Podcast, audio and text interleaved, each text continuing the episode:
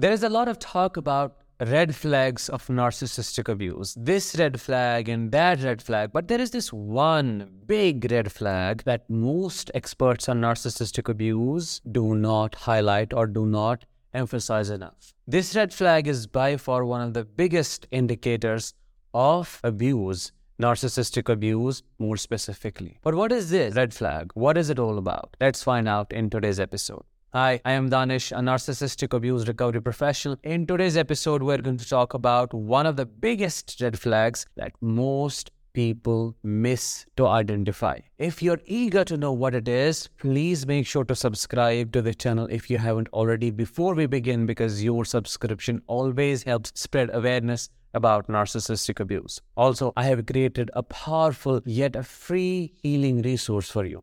A guide that answers top 10 questions asked by every single survivor of narcissistic abuse. To get instant access, click the I button above or the link in the description. If you dread going to your home and your home has become one of those worst places that you do not want to be at, something is seriously wrong. Because your home is supposed to be your haven. Your home is supposed to be a place where you just rest and digest, where you just chill out, where you are yourself, where you do not have to act, where you just have to be, and that's it. But if your home has become the opposite of it, you need to pay attention, because this isn't what should be happening. Now, it's not because you do not want to go home because your work is exhausting and then you're anticipating more work at home and you don't want to do that. Sometimes that is the reason. But there is a pattern in all of this. It's not that. It's a gut-wrenching feeling of not wanting to be there, just not going to that place. You would rather spend hours in a park or any other public place than go back. Why? Because you know once you're back in that place, you will have to face the narcissist's continuous and relentless abuse. You have to muster the courage and the energy to go back, and you have to think for hours beforehand so that you can foresee what could go wrong and how you can make it right now. You become extremely controlling because of the unpredictability and the chaos. You do not want to go to your home because you are dead tired of all the drama the narcissist puts you through. You are dead tired of the fatigue that you experience because of being constantly hyper-vigilant and hyper-alert and hyper-attuned to your environment. You're constantly filtering your words, constricting your moves, because you do not want the shoe to drop. You do not want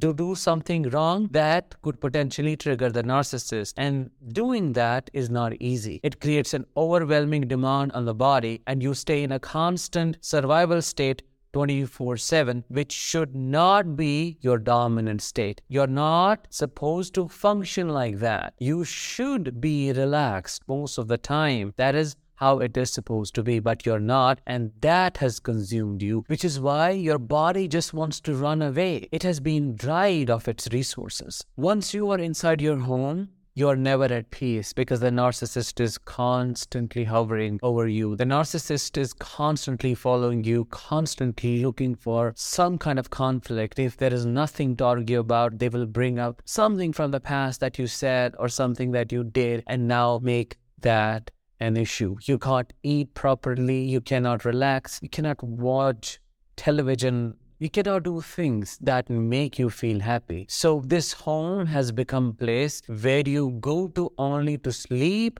only to prepare for the next day. It's surprising that you enjoy being out more than being at home. So you try to spend as much time as you possibly can out than being at home. That is not normal. If you have to live outside of your home to feel peace, that means that house, that home is not your place to be in. People run towards their homes because their homes provide them safety and a feeling of comfort. Their homes are their havens, but your home has become your hell. And you should seriously think about that. If nothing else makes sense to you about narcissism, and if you think, well, maybe it's not narcissistic abuse, you need to consider the impact this whole thing is having over you, because impact is always greater than the intent. You can go on and ask questions like, well, is he a narcissist? Is she a narcissist? If she was, if he was, then why don't they do this, this, this, this? Maybe they don't match the criteria. Maybe there is a conflict that we can resolve. There are disagreements, but maybe it's not narcissism. You need to understand that nobody feels that way towards their home. Nobody wants to stay out. Nobody dreads going home. Nobody thinks 10 times before saying anything because they are afraid they will say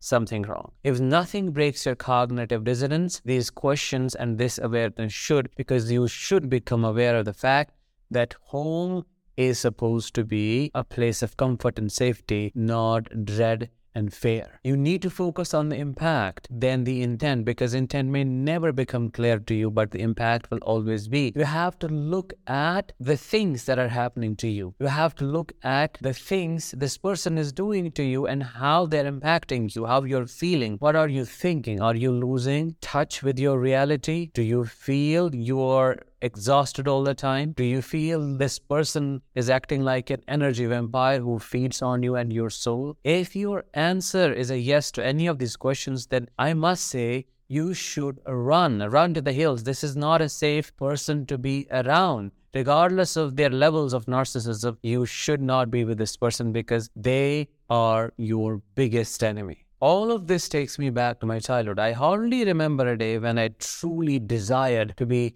at my home because I knew after coming back from school what I would have to face. There would be a conflict that was guaranteed to happen around 4 or 5 p.m. My father, who happens to be a malignant narcissist, would get triggered by something my covertly narcissistic mother would say, and then we would have to watch the bloodbath, something that was beyond our control and that was chronically present in that adverse environment, that was beyond our capability to stop. It was extremely unpredictable. It would happen anytime, anything would spark it, and then we'll have to go through the whole cycle of abuse and crying and loneliness and isolation. There was no joy. There was no happiness. There was no sense of togetherness in that family. It always felt extremely lonely and painful to be at home. It makes sense why I never wanted to go back to that place. I would rather spend a night at my friend's place and go back home, because I knew at my friend's place I wouldn't have to go through that turbulence. I wouldn't have to face and experience that chaos. I wouldn't have to walk on eggshells. I wouldn't have to wait for the shoe to drop. There was some predictability. Anything, any place that offered me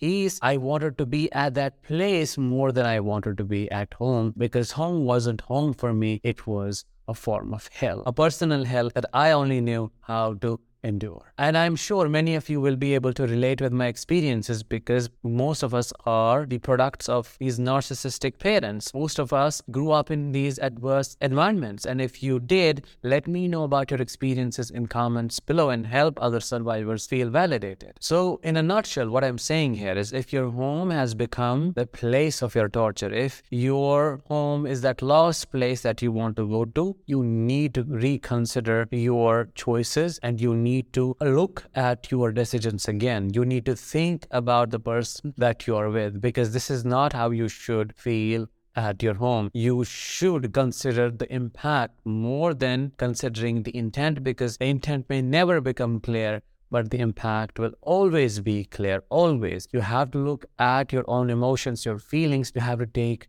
the feedback from your own body, because your body will always tell you the truth. I hope you found this episode insightful. If you did, let me know in comments, drop a like, share this episode with others. I'll talk with you in the next one. Until then, as always, let the healing begin and continue.